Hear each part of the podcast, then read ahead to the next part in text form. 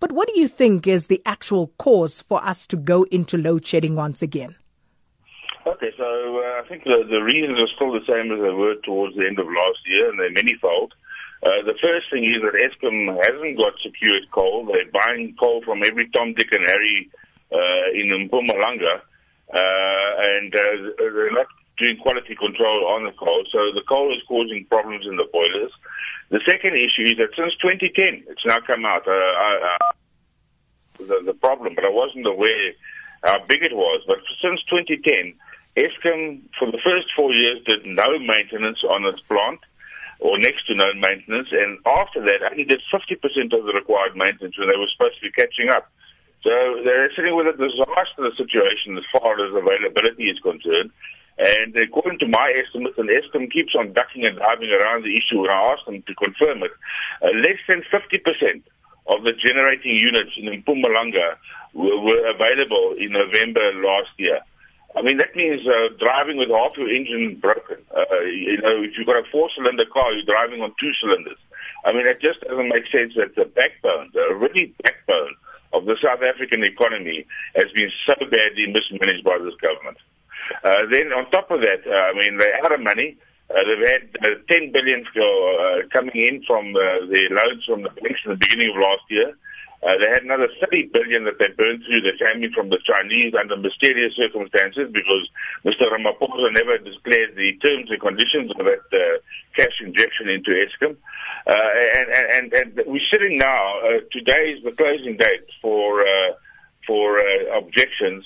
We're sitting now with a new Eskom uh, application for another 60% tariff increase, of which 12% has already been approved. I mean, it's just full going. And then uh, they sit with a board that has been there for a year, hasn't been able to do a turnaround plan. And Mr. Ramaphosa, over Christmas, having to appoint another eight wise men to guide the, the board as to what they should be doing.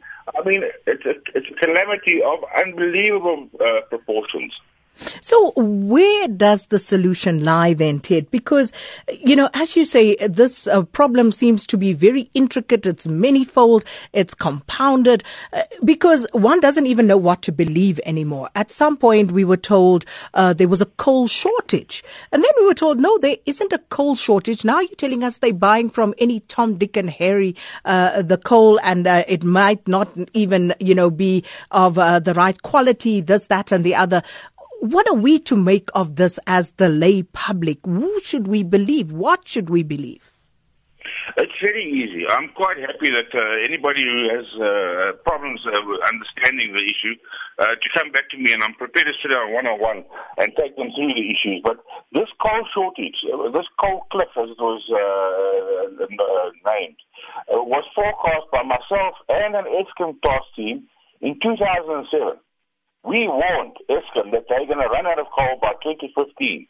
Uh, that was confirmed by the Fossil Fuel Foundation, which are really coal specialists, in, two, in their report in 2008. On the 11th of August, Eskom went under Mr. Dames and said, we've got a disaster, we're going to have to open up 40 new coal mines. That was in 2009. Now we are 10 years later and Eskom has not opened up one single new coal mine.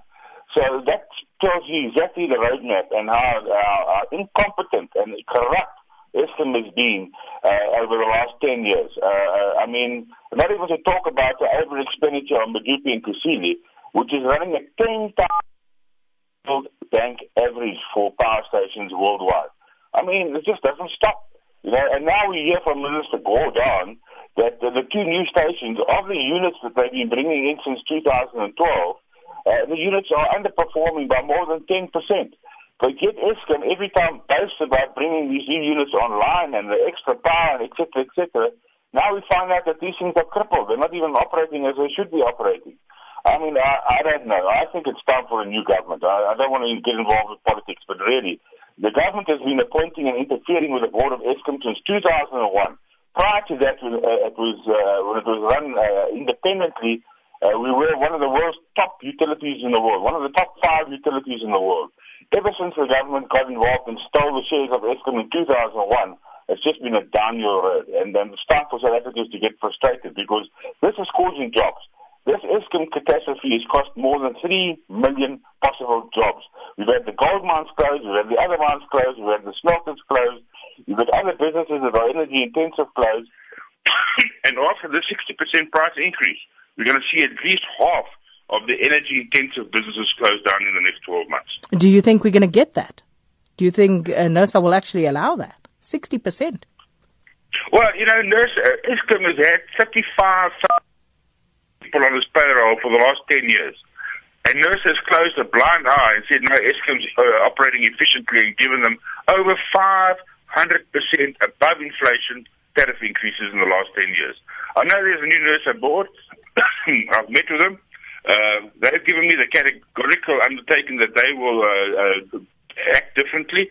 So far, they have. Uh, Eskom 20% tariff increases uh, uh, on the on the RCA account, and uh, NERSA only gave them four. But even the four over, it covers the corrupted area of the Guptas since 2013. And I, I, I fought against that, and I said that uh, until we uh, sort out the corruption with a full forensic audit, uh, Eskom should not be getting one penny more money out of our pockets. Uh, uh it's no, there's no justification for you and me to be to be raped by Eskom tariffs. Uh, while while the corruption is still ongoing at Eskom. Just a final one. Um, the last time I heard you speak, and then I read a report that your life was under threat. Uh, you know, how are things going on that front?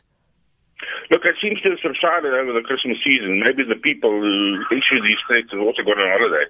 But uh, nothing will deter me. I've been busy with this uh, uncovering of corruption for more than 10 years. And uh, this is my last mission. I will continue this until the day I die. And hopefully then somebody else will take it over.